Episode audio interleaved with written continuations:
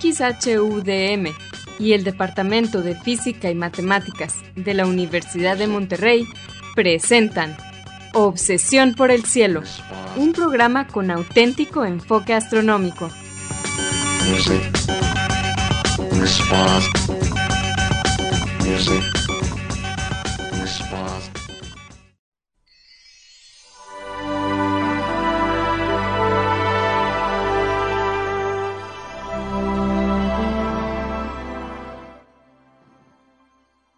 Muy buenas tardes, sean todos bienvenidos aquí a Obsesión por el Cielo, el único programa con enfoque astronómico y de exploración espacial en la ciudad de Monterrey y en la República Mexicana. Un servidor, Pedro Valdezada, profesor adjunto de astronomía del Departamento de Física y Matemáticas en la Universidad de Monterrey, les desea la más cordial bienvenida a este programa número 1052 de Obsesión por el Cielo con fecha del martes 30 de enero del año 2024. En este programa comentamos y ponemos en perspectiva algunas de las noticias que se relacionan con el estudio del universo y con la exploración del espacio que se dieron a conocer en esta última semana. Y para esto quiero darle la bienvenida a mi co-anfitrión Edgar Armada. Muy buenas tardes, ¿cómo estamos? Hola Pedro, muy buenas tardes y buenas tardes a todos nuestros amigos que nos hacen el favor de escucharnos y dedicarnos una hora de su vida. Esperamos que el programa resulte de interés, al igual que los temas que hemos seleccionado para esta semana. Un saludo a nuestros amigos eh, que están allá apoyándonos en Radio UDEM para que la transmisión de este programa salga como todos los martes de 7 a 8 pm sin errores por el 90.5 de FM, Radio UDEM en la ciudad de Monterrey.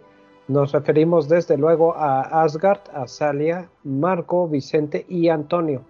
A ustedes eh, les expresamos nuestro agradecimiento y gracias por estar apoyándonos todos estos años. Les recordamos que se pueden comunicar con nosotros a través del correo electrónico de Obsesión es en minúsculas sin acentos ni espacios. También nos pueden dejar preguntas, comentarios y sugerencias en nuestra página de Facebook de Obsesión por el cielo o en nuestra cuenta de X, Twitter, como sea, de arroba o por el cielo. Si quieren escuchar programas anteriores, también lo pueden hacer, en este caso uh, visitando la página de internet de obsesiónporelcielo.net. Allí encontrarán las ligas de cada programa que se almacena en formato de podcast y que, se distribuye gratuitamente a través del sitio de hospedaje de podcast de Podbean. También en obsesiónporelcielo.net van a encontrar cuatro audios que se titulan Un paseo por el cielo. Este fue un proyecto patrocinado por la Unión Astronómica Internacional y consistió en crear una serie de cuatro audios en español que describen las constelaciones, las mitologías y los objetos de interés que encontramos en ellas es uno para cada estación del año, no se lo pierdan por favor. Bien, Edgar, ¿cuáles son las noticias astronómicas para esta semana? Esta semana, Pedro, en el programa de hoy vamos a hablar de la cuestión de qué tan intensa es la energía oscura.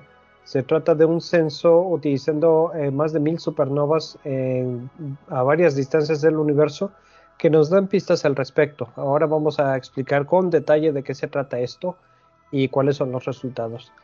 Y posteriormente, eh, para la otra noticia, vamos a hablar de otro estudio sobre eh, la distribución de materia en nuestra galaxia que parece indicar que en el centro de la galaxia hay menos materia oscura de lo que se había estimado originalmente.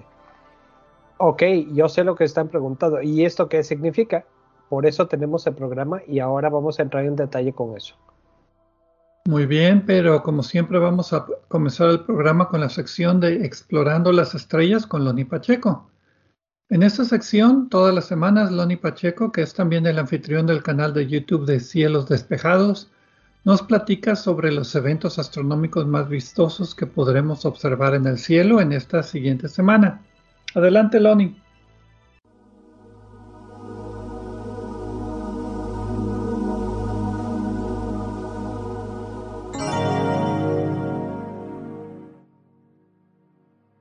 Hola amigos, soy Pablo Loni Pacheco, instructor de astronomía en el Observatorio de las Termas de San Joaquín, donde me encuentran todos los fines de semana. También soy conductor del canal de YouTube Cielos Despejados, tu canal de ciencia y astronomía en español. Bienvenidos a este espacio dedicado a los eventos celestes venideros. Esto es del 30 de enero al 6 de febrero de 2024. Los horarios estarán dados en tiempo del centro, que es válido para Monterrey, Guadalajara y Ciudad de México. Resumiendo brevemente lo que hará la luna durante la semana de martes a martes. La luna menguante durará cada vez menos en la madrugada y cada vez más en la mañana. El ángulo que separa al Sol de la luna irá disminuyendo día a día estará cruzando la luna las constelaciones de Virgo, Libra, Scorpius, Ophiuchus y Sagitarius. Es curioso, el Sol o la Luna pasan más tiempo cruzando a Ophiuchus, el serpentario celeste, que a Scorpius, el escorpión, y sin embargo le dieron preferencia al arácnido, por encima del médico hierbero, para que vean que hasta en la bóveda celeste hay favoritismos. Aproximándose la medianoche del miércoles 31 de enero, veremos a la luna asomarse sobre el este acompañada cercanamente de la estrella Spica, la más sobresaliente en la constelación de Virgo. Se acompañarán toda la madrugada del jueves 1 de febrero también. En tiempo universal, la conjunción de la luna con Spica acontecerá el 1 de febrero a las 7 horas con 4 minutos, con una separación angular aparente de 1.9 grados. El viernes 2 de febrero a las 5.18 de la tarde, la luna estará en fase de cuarto menguante, iluminada por la mitad, y a una semana de ser luna nueva. Pero la luna menguante nunca se ve en la tarde, solo de madrugada y durante la mañana. En tiempo universal, la fase cuarto menguante de la luna acontecerá el 2 de febrero a las 23 horas con 18 minutos. La madrugada del sábado 3 de febrero, las estrellas que vean encima de la luna, algo separadas, son Suben Genubi y Suben Escamali, en la constelación de Libra, la balanza. Finalmente, las madrugadas del domingo 4 y lunes 5 de febrero, la estrella que vean escoltar a la luna es Antares, el corazón rojo de Escorpios. Antares, rival de Marte, y el escorpión, rival de Orión. En tiempo universal, la conjunción de la luna con Antares acontecerá el 5 de febrero a las 0 horas con 15 minutos con una separación angular aparente de 0.6 grados, muy cerca. De hecho, en el sureste de Asia, la luna ocultará a Antares. La madrugada del martes 6 de enero, la luna se asomará poco antes que Venus, el lucero de la mañana, y al día siguiente se asomarán a la par. El martes 6 de enero, la luna estará en el extremo sur de su trayectoria, una posición que por perspectiva nos brindará la oportunidad de explorar regiones que rodean al polo norte de la luna y que normalmente permanecen fuera de nuestra línea de visión. Saquen sus telescopios y echen un vistazo a los cráteres Pitágoras y Pascal. En tiempo universal, la Luna alcanzará su declinación máxima sur de 28.3 grados el 6 de febrero a las 17 horas con 6 minutos. Cualquier tarde de estas, poco después de las 6 y media de la tarde, notarán un astro en medio del cielo, casi en el cenit. Ese astro es Júpiter, el dios supremo del Olimpo, que los griegos llamaban Zeus. Les recuerdo que estamos en muy buena fecha para que quienes tengan telescopio lo examinen desde temprano, cuando todavía no está oscuro el cielo, y así podrán distinguir mejor los colores y detalles de su atmósfera. Ya con el cielo oscuro, el planeta parece blanco y sin color. Además, como aparece cerca del cenit, el efecto de la turbulencia atmosférica suele ser mínimo, de manera que facilita el registro visual de estructuras finas. También a Saturno lo podemos ver temprano en la noche, y cada vez parece acercarse más y más al crepúsculo vespertino, hacia el horizonte. Llegará el momento en que se pierda en el resplandor del atardecer. Todavía estamos a tiempo para observarlo. Aparecerá alrededor de las 6.45 de la tarde. Si trazan una línea entre Júpiter y el oeste, por donde, donde se metió el Sol, en esa dirección, ahí van a encontrar a Saturno. ¿Quieren ver más planetas? Entonces tendrán que ajustar su despertador. Venus, el lucero de la mañana, emergerá del horizonte este después de las 5.35 de la mañana. Está cada vez más lejos de la Tierra, rodeando al Sol en el extremo opuesto del sistema solar. Su fase será poco menos que redonda. Si usan altas magnificaciones en sus telescopios, notarán que tiene una forma similar a la Luna poco antes de llenar. El 31 de enero, pero especialmente la madrugada del 30, Venus pasará casi enfrente del cúmulo globular más hermoso de Sagitarius, que es Messier 22, una pelota de estrellas que brilla con la luz combinada de unos 80.000 astros a una distancia de 10.400 años luz. A pesar de su distancia, incluso los binoculares lo mostrarán como una mota luminosa tenue, redonda y borrosa. Y esa luz que vemos es tan antigua como la pasada era de hielo. Y detrás de Venus vienen más planetas. Después de las 6.15 de la mañana se asoma Marte, seguido por Mercurio unos minutos después. Marte irá tomando cada vez más altura, se va adelantando con el paso de los días, mientras que Mercurio se va atrasando, se zambulle y se asoma cada vez más tarde. Así como Venus, Mercurio está rodeando al Sol, pero es mucho, mucho más veloz. Mi fanpage en Facebook es Diagonal Divulgador de Astronomía, seguido y sin espacios. Los espero la próxima semana en Explorando las Estrellas con Loni Pacheco. Yo como siempre agradezco su amable atención y les deseo cielos despejados.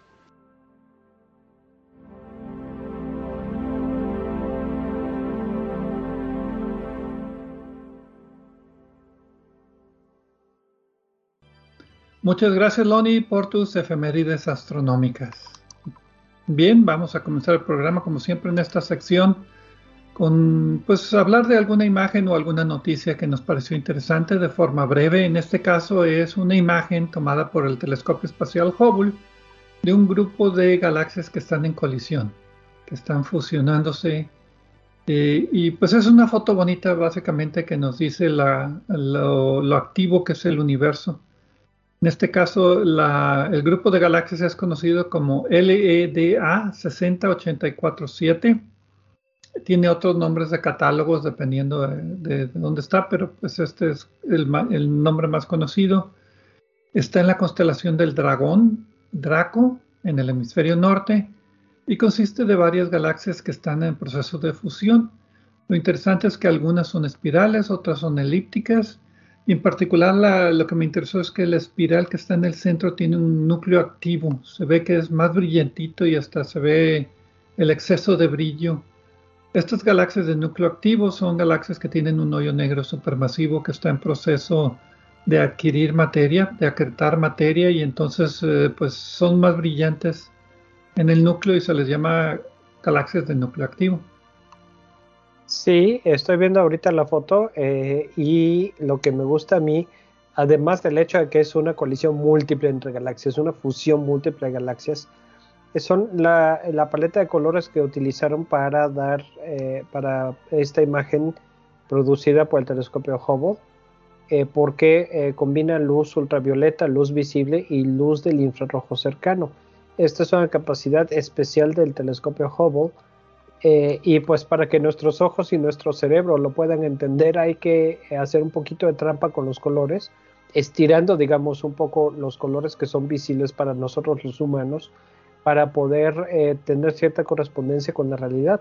Y los resultados son eh, imágenes muy bonitas, pero además muy ilustrativas de los fenómenos que, estudia la astronomía, como esta fusión de galaxias.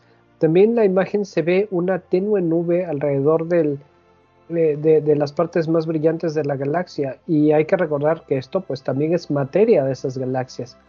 Entonces, eh, aunque se vea como humo realmente pues son, son, son, desde luego que hay gas y, y, polvo allí, pero pues también son estrellas y es, es increíble porque nos da la, la idea de cómo, cómo, están realmente construidas las galaxias y el vasto tamaño que tienen.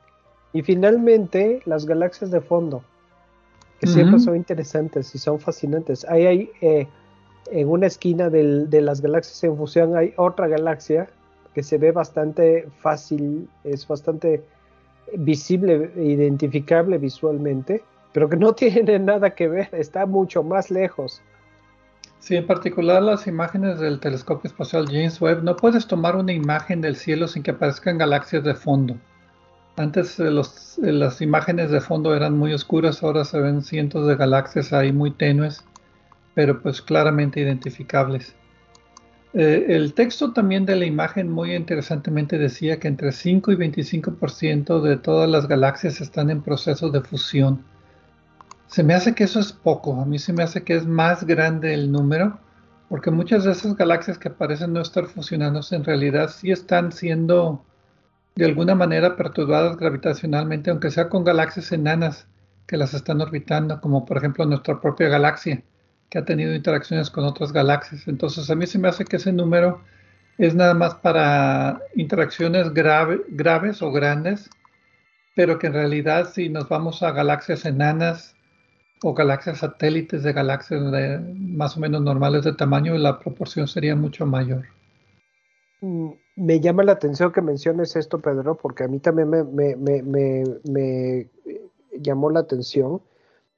Y yo estuve investigando un poco y mi conclusión, aunque no es directamente, no sé de dónde, de dónde sacaron esos números, pero mi conclusión es que depende de lo que consideres como una fusión de galaxias, porque no es algo que empieza un segundo dato determinado y termina un segundo determinado. Es un proceso que eh, empieza gradualmente y también termina gradualmente. Todavía hoy en nuestra Vía Láctea eh, se pueden detectar eh, los indicios de, de fusiones de galácticas que ocurrieron hace miles de millones de años. Y la galaxia sigue evolucionando, entonces, y, parte de esa evolución es resultado de estas fusiones. ¿Cuándo empieza y cuándo termina? Depende de cómo lo estés calculando, ¿no? Y también sobre los colores falsos, en particular el ultravioleta, muestra las estrellas masivas que emiten más luz azul y ultravioleta y también las áreas de formación estelar. Eh, la luz visible sería pues el equivalente al filtro verde, más o menos serían las estrellas de temperatura normal. Y en el infrarrojo cercano, que también el telescopio espacial Hubble puede observar, que se representa como rojo, pues estamos viendo las regiones donde hay estrellas frías y polvo. Entonces, eh, la selección de colores para las diferentes longitudes de onda que no se pueden ver, pues también nos dan una idea de lo que está pasando. Entonces, no lo veríamos nosotros con el ojo de la forma que se está viendo en la imagen. Hay un poquito de manipulación para tratar de resaltar los procesos físicos más que, digamos, que se vea bonita la foto. Hay varias técnicas para hacer esto y últimamente, en los últimos, no sé, 20 años quizá, la que ha ganado eh, más auge es el de estirar los colores visibles para que cubran el, el espectro de los colores que se están tratando. De esa manera se obtienen imágenes que son eh, parecidas a la realidad, no se ven extrañas a nuestros ojos y eh, al mismo tiempo son fáciles de interpretar. Hay muchas variantes de eso, a veces se da más peso a ciertas eh, longitudes de onda, a veces se recortan algunas longitudes de onda que no están en la imagen, pero me parece muy buena en general el principio base con esta técnica porque genera imágenes bonitas. No solo son comprensibles, sino además son bonitas. Pero Pedro, para que no se nos acabe el tiempo, sugiero que nos vayamos a corte. Y regresamos con la primera noticia sobre la energía oscura del universo.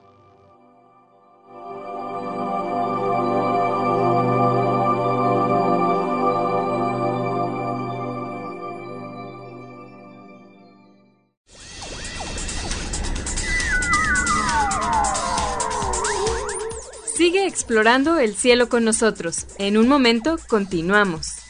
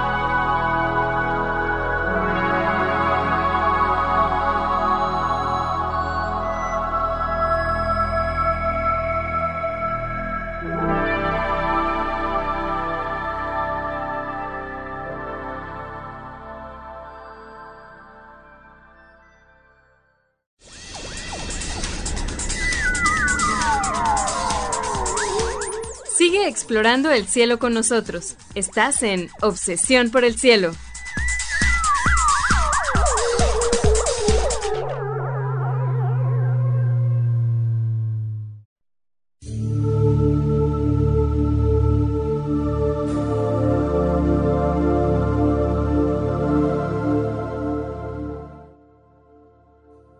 Regresamos a Obsesión por el Cielo con las noticias astronómicas de esta semana un servidor Pedro Valdés, junto con Edgar Armada, En la primera parte del programa hablamos acerca de una bella imagen tomada por el telescopio espacial Hubble de un grupo de galaxias que están en proceso de fusión, que pues nos enseña un poquito acerca de los procesos físicos que están pasando en casi todas las galaxias que eventualmente van a fusionarse con otras galaxias porque todas vienen en grupitos eh, y eventualmente la gravedad pues gana y se juntan y forman galaxias ya pues con estructuras más avanzadas, digámoslo así.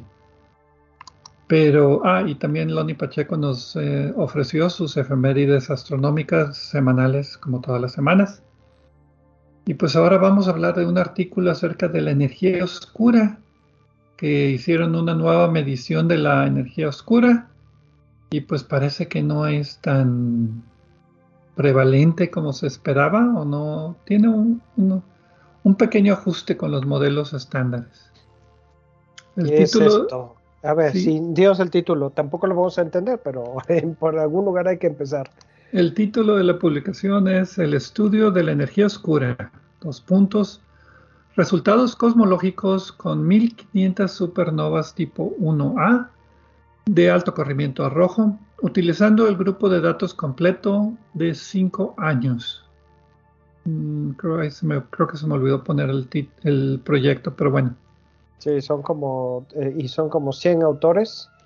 Son 156 autores, los conté. Eh, me da gusto que tengas tanto tiempo libre.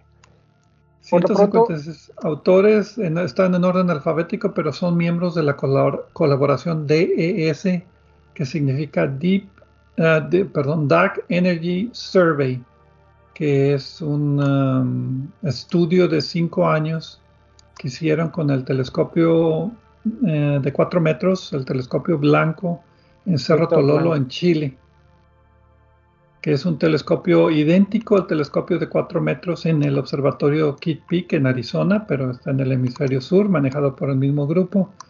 Y se pasaron cinco años tomando imágenes de supernova, en particular supernovas en otras galaxias de tipo 1A, ahorita hablamos un poquito de eso Nada más para completar, salió, va a salir en Astrophysical Journal, pero está el preprint eh, disponible en los archivos Archive desde el 8 de enero de este año y pues está libre.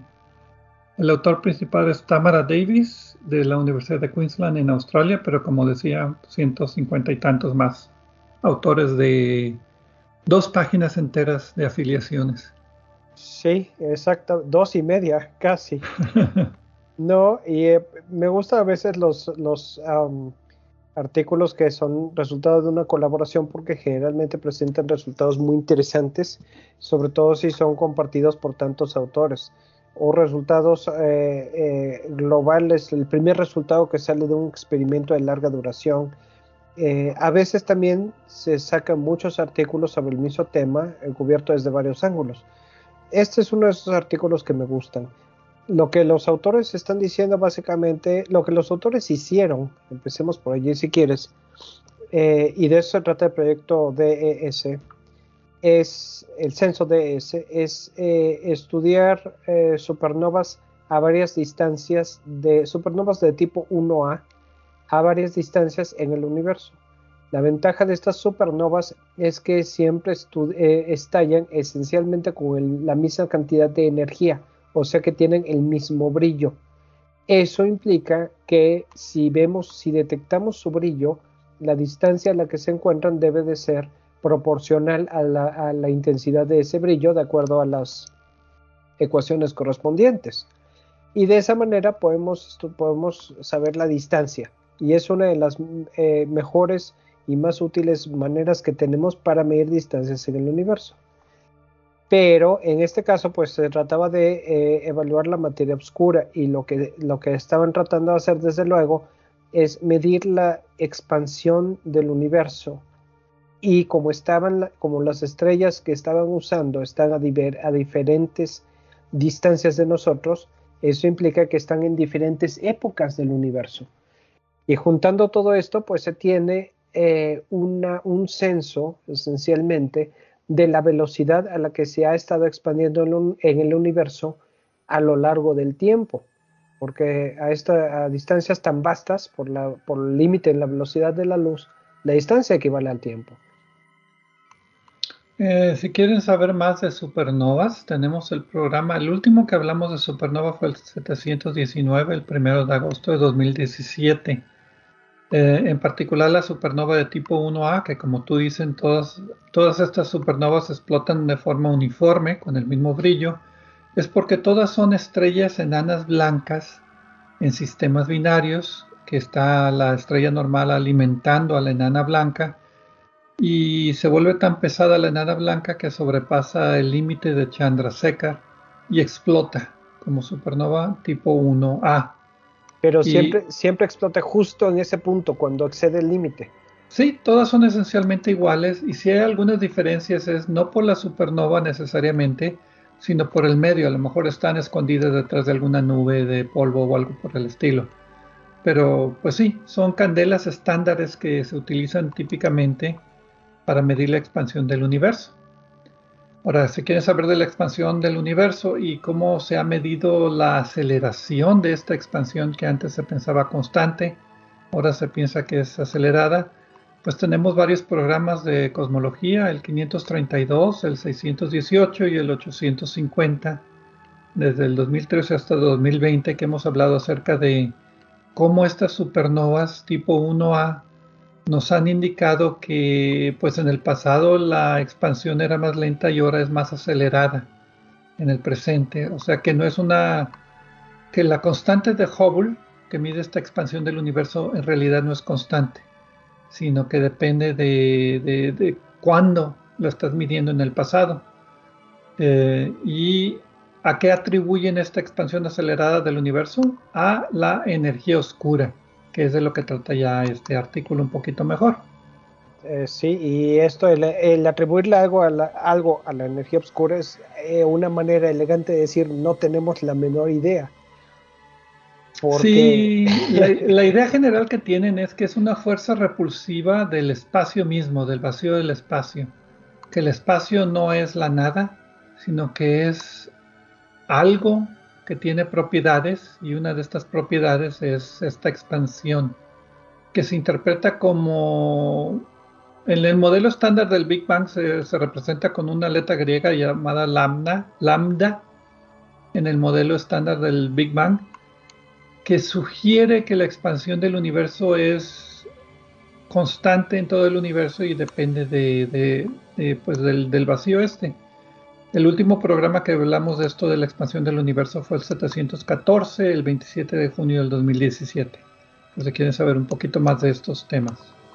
Sí, y hay que, ah, bueno, una de las teorías más interesantes y en mi opinión el candidato líder ahorita para tratar de explicar este extraño fenómeno, eh, bueno, primero hay que decir que, puede, que parece ser, es lógico pensar, aunque se le dice que es una energía, realmente no se trata de una energía, sino más bien de una cualidad inherente al, espacio vacío, algo parecido a la energía de, eh, del vacío, que se supone que es el estado base de energía que puede existir en nuestro universo. Eh, la, explicación a la que me estoy refiriendo es la que dice que los agujeros negros pueden estar eh, ¿cómo se dice? Eh, que, se, que de los agujeros negros se puede estar eh, eh, escapando o filtrando un poco de esta energía del, vacío. creo que ya lo hemos comentado en otros programas y pues no se trata aquí de comentarlo de nuevo, ¿no? Pero la versión... Es, esa versión es medio controvertida. Todas son... ¿Y cuál no es controvertida? Que es nada más una propiedad del espacio.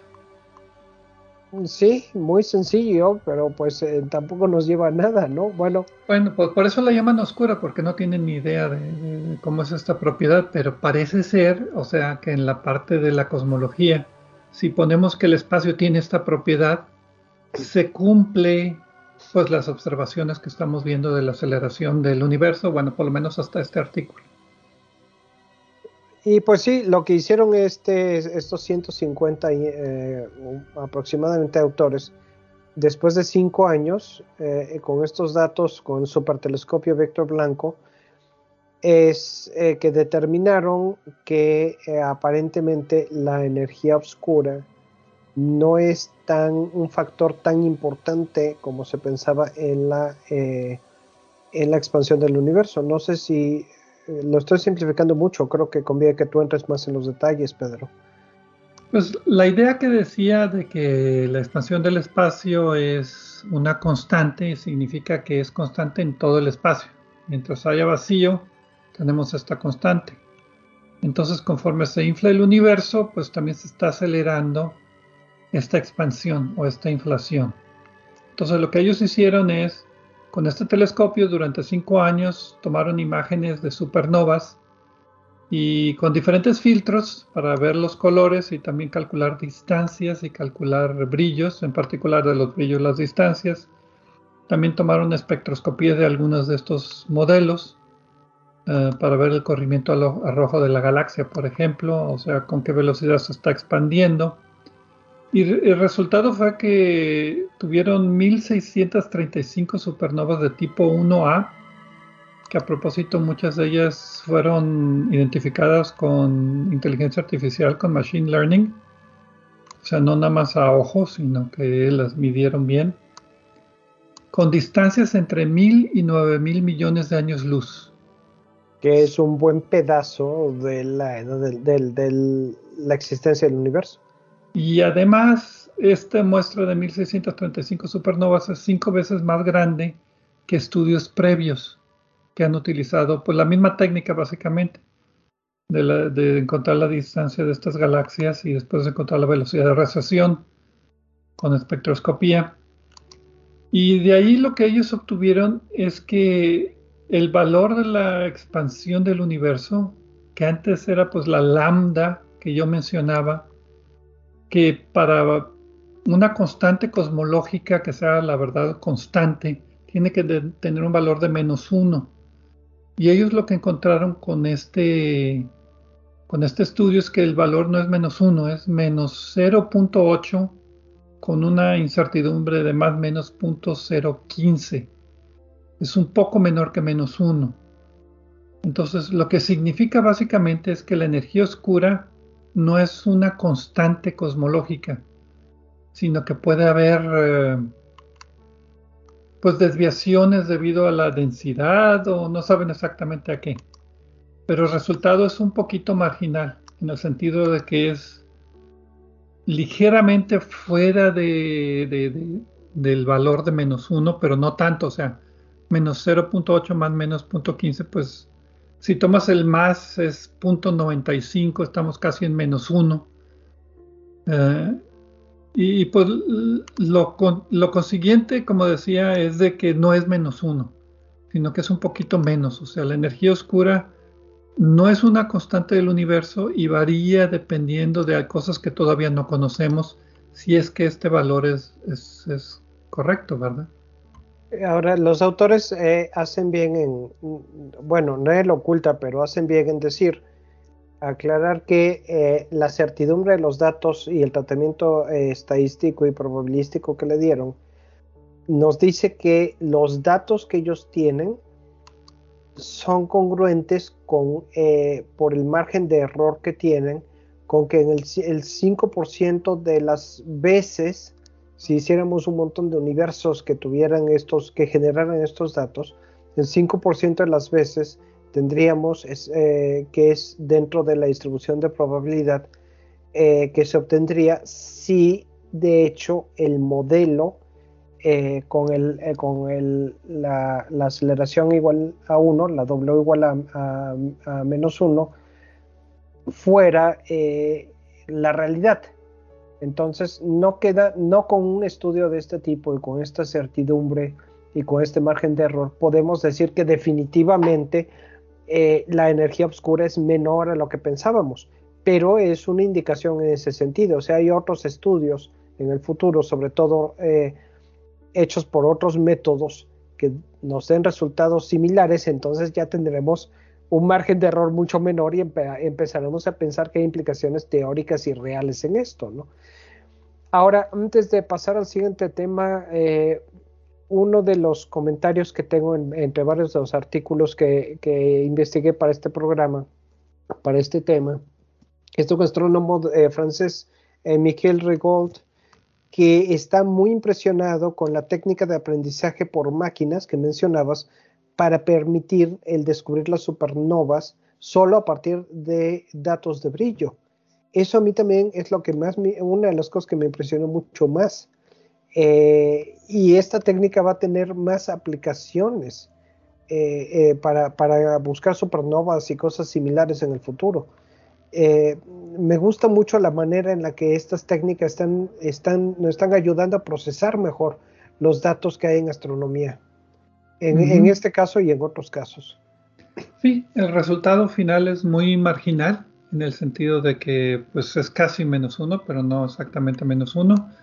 Pero pues habría que verificarlo con, independientemente con algunos otros programas de observación, pero va a estar difícil tratar de encontrar otros que tengan pues todavía más muestras de supernovas que este. Sí, habrá que verificarlo de otra manera o en el futuro con estudios más profundos. Bueno, vamos a una pausa y regresamos ahora a hablar acerca de qué? De la materia oscura de nuestra galaxia. Regresamos.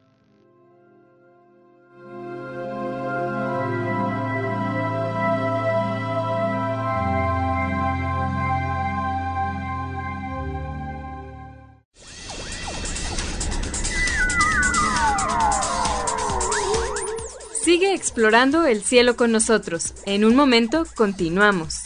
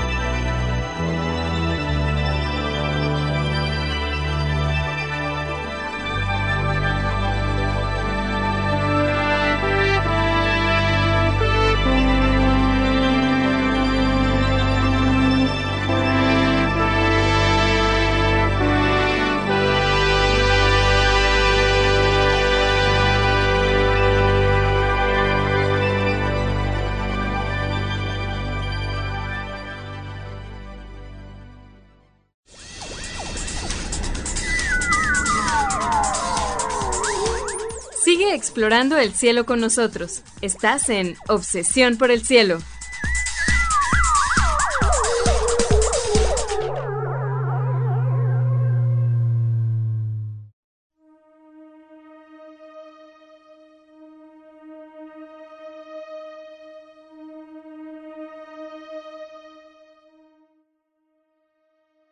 Regresamos aquí a Obsesión por el Cielo con las noticias astronómicas de esta semana. Edgar Armada y un servidor, Pedro Valdés. En la primera parte del programa tuvimos las efemérides astronómicas de Loni Pacheco y hablamos acerca de una imagen del telescopio espacial Hubble de una fusión de galaxias en la constelación del Dragón, de Draco. Y en la segunda parte del programa hablamos acerca de un artículo que estudia más de 1600 supernovas de tipo 1A en muchas galaxias y que concluye básicamente que la expansión del universo no parece ser tan constante ni tan intensa como se pensaba, que puede haber un componente secundario al vacío, a la energía de vacío, que se pensaba que antes era el único contribuyente a la energía oscura. Y la expansión del universo parece que es un poquito más complicado, pero pues el estudio es medio preliminar y habría que esperar otros estudios para confirmar esto si es cierto o no. Antes de que termines de dar el resumen o aprovechando que lo acabas de dar, me quedé pensando después de terminar la sección anterior que eh, cada vez hay más evidencia de que varios números que considerábamos constantes en cosmología, como la constante eh, cosmológica a la que nos referimos o la constante de Hubble, hay evidencia de que no son tan constantes y es probable que sean cantidades que estén variando en realidad. Eh, nuevamente no tenemos suficiente información, pero como que algunos de los puntos en la gráfica empiezan a caer en algo que podría indicar esto, ¿no? Ya sabremos, ya nos enteraremos y pues si, si, si lo vemos y si lo encontramos y si alguien lo publica, aquí se los platicamos. A rato van a salir con que el número pi de pi 3.1416 no es constante, pero bueno. Eso sería más interesante. Eso sí, eso sería interesante porque implicaría una... no, que no sabemos Sería un, problema de topología del universo, ¿no? De ahí no, me, no, no, menos de eso no sería, pero no, mejor ahí lo dejamos. Bueno, ahora nos toca hablar, como decía, de un artículo acerca de la materia oscura que está en nuestra Vía Láctea. Título de la publicación es El perfil de materia oscura de la Vía Láctea, inferido de su curva de velocidad circular. Salió en las eh, noticias mensuales de la Real Academia de Ciencias el 8 de enero de este año y es libre.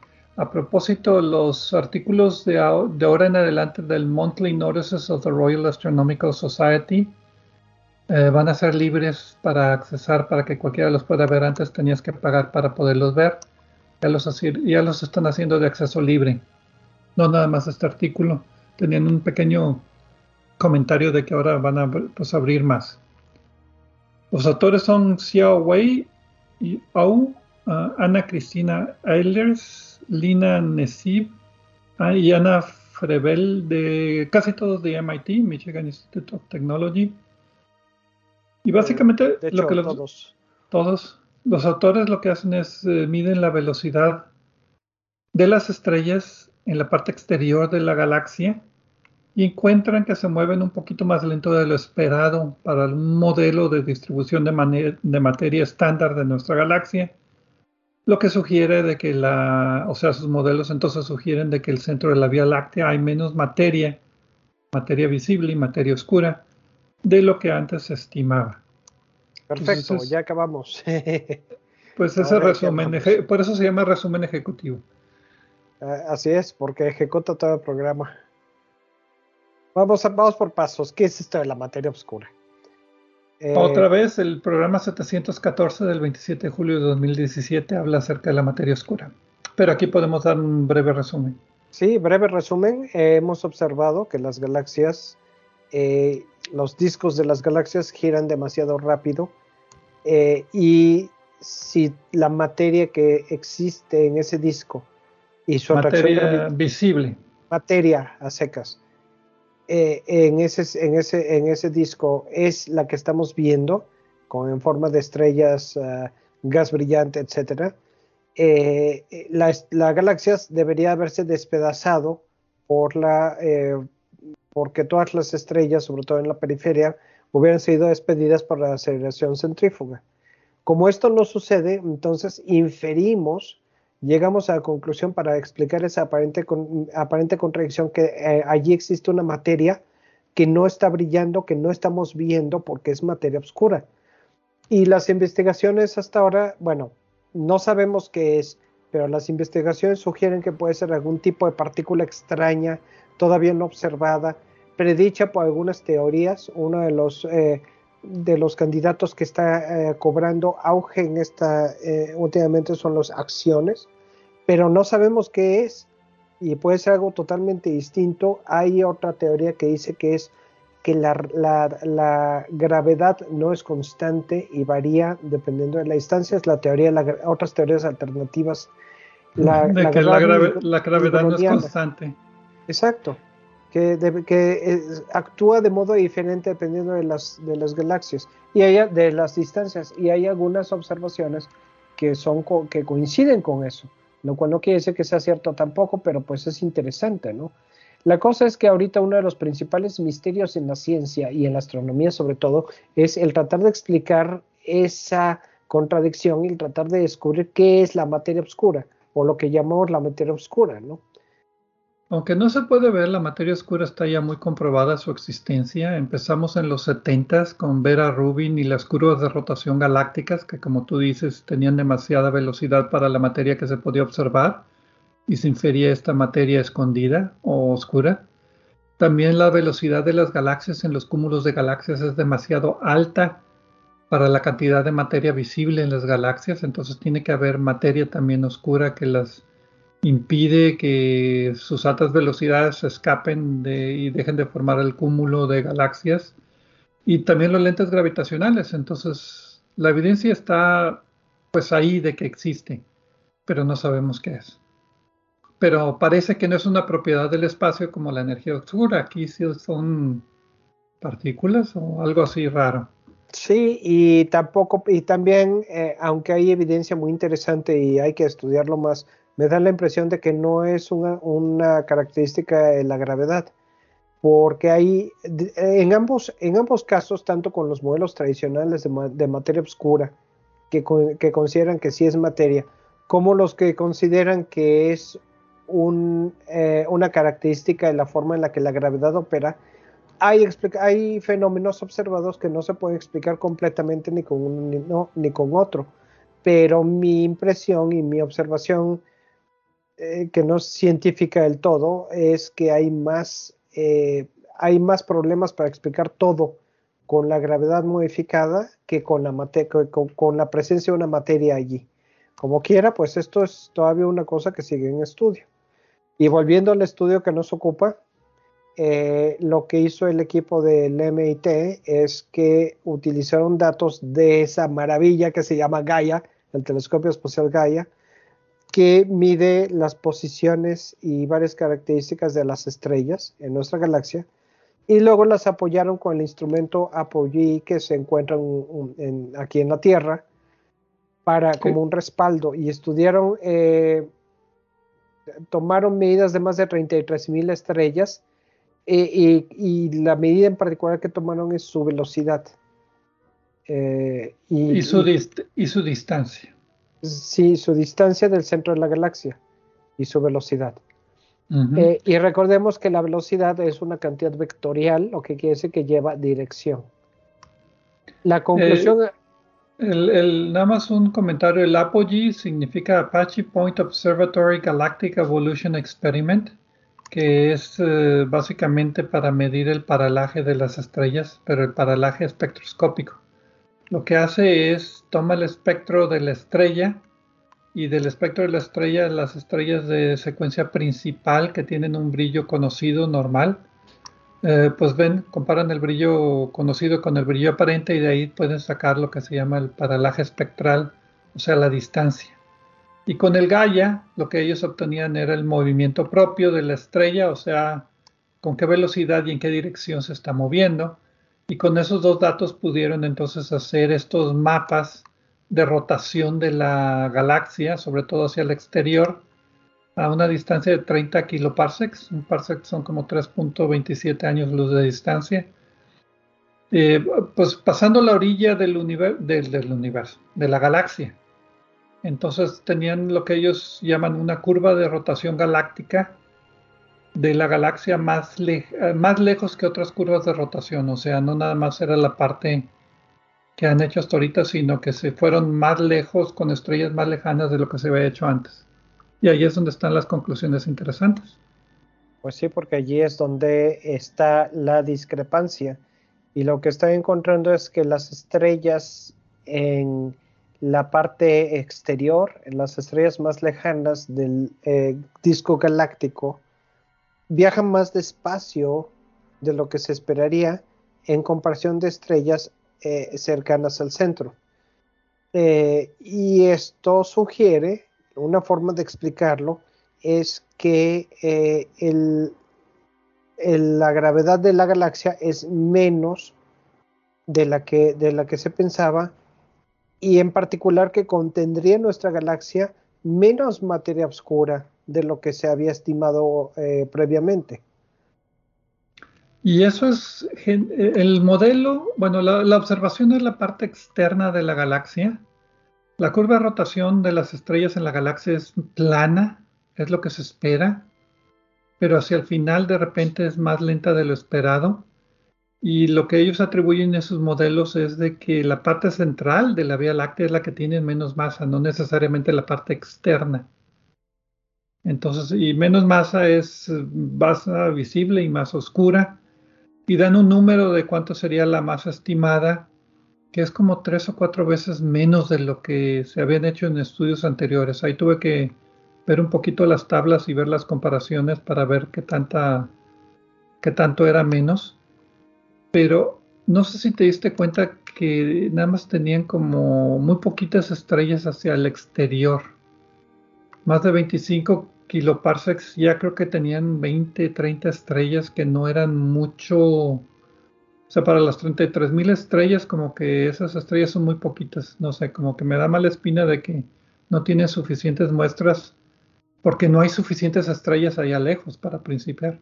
Sí, y eso es una, eso puede ser, efectivamente, eso es una característica interesante y desde luego que la vi. Habría que estar ciego para no verla en el estudio, sobre todo con las excelentes gráficas que publican. Pero eh, es, que hay dos maneras de poder explicar esto. Una es efectivamente un problema del hecho de que hay pocas estrellas. No había manera de que tuvieran tantas estrellas como en otras, eh, otras eh, eh, distancias en las que existen más estrellas. Pero también puede ser, me parece que sí son eh, suficientes estrellas como para que se pueda considerar una conclusión válida e interesante, ¿no? La mayor parte de las estrellas que ellos observaron, que eran 33.335 estrellas, que es 55% más estrellas que otros estudios, o sea, como el estudio anterior se basan en estudios eh, como lo, que vimos ahorita de supernovas tipo 1. Aquí son estrellas, pero la muestra es mayor. Y básicamente la técnica es la misma, pero la muestra es mayor. Y los resultados pues son más confiables, sobre todo en la parte intermedia de la galaxia, porque ahí es donde la densidad de estrellas es más alta. Pero como sea, hacia el final había ya poquitas estrellas y la ventaja de este estudio es que otros estudios no llegaron tan lejos. Pero pues para mí sigue siendo así medio como que eh, más o menos. No sé si no sé si creerles todavía. No, eh, si yo estuviera interesado en estudiar este fenómeno en particular, creo que lo primero que haría sería agarrar sus datos y checar la probabilidad estadística de que realmente eh, sea una conclusión válida con esa pequeña muestra, ¿no? ¿Qué, tanto, qué tanta certeza podrían tener eh, con esa muestra? Yo, yo, desde luego que los autores hicieron esto, pero sería lo primero que checaría a ver si encuentro algo que puedan haber hecho distinto. Pero yo, yo no tengo tanto tiempo libre como tú, Pedro. No, no, yo tampoco, yo nada más me puse a ver lo que, ellos publicaron. A contar la cantidad de autores del otro estudio. No, eso fue sencillo, ahí estaba aburrido ahí, definitivamente. Está bien. Pero pues lo interesante es de que eh, por lo menos están avanzando las observaciones a un lugar donde no se había observado antes, la parte exterior de la galaxia. Y que el resultado pues también es intrigante, o sea, si la parte interior de nuestra galaxia tiene menos masa de lo que se pensaba, ¿qué implica esto para pues el resto de los de otros trabajos? No lo mencionaron, pero no, no, no, mucho, simplemente que era un poco menos materia que, factor de 2, factor de 3, que es lo que siempre están sacando en estos estudios. O sea, es, como, ¿cuál, ¿cuál, galaxia es más masiva? ¿Nosotros o la, vía, o la Vía Láctea o la galaxia de Andrómeda? Sí, versión corta, no sabemos y depende a quién le preguntes. Sí, este depende de qué estudio sea los autores sugieren que la posibilidad de que existan otras masas ocultas más allá del, del, disco de, la, de, la, de, nuestra galaxia, algo que no se haya identificado. Y pues es honestidad intelectual decir que puede haber algo que no, que, que no hemos visto, ¿no? Siempre hay que decir eso. Muy bien. Bueno, pues con eso terminamos este programa de Obsesión por el Cielo. Muchas gracias a todos por estar aquí en este programa. Y pues nos vemos la siguiente semana. Vamos a tener otro programa con ah, premios de Obsesión por el Cielo, porque es el primer programa de mes. Gracias y hasta la próxima.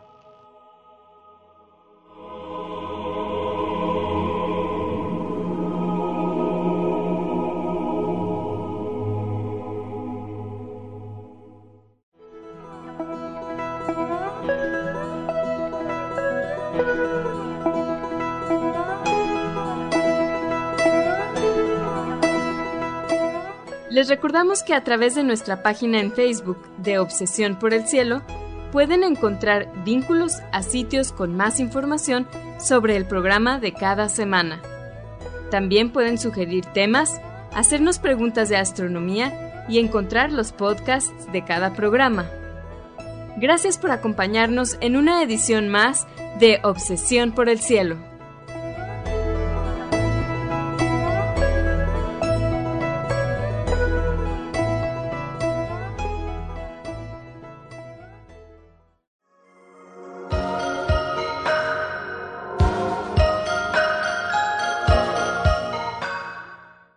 Sintonizas XHUDEM 90.5 frecuencia modulada, 3000 watts de potencia, transmitiendo desde el Laboratorio de Medios de la Universidad de Monterrey. Avenida Morones Prieto 4500 Poniente, Colonia Jesús M. Garza, San Pedro Garza García, Nuevo León, México.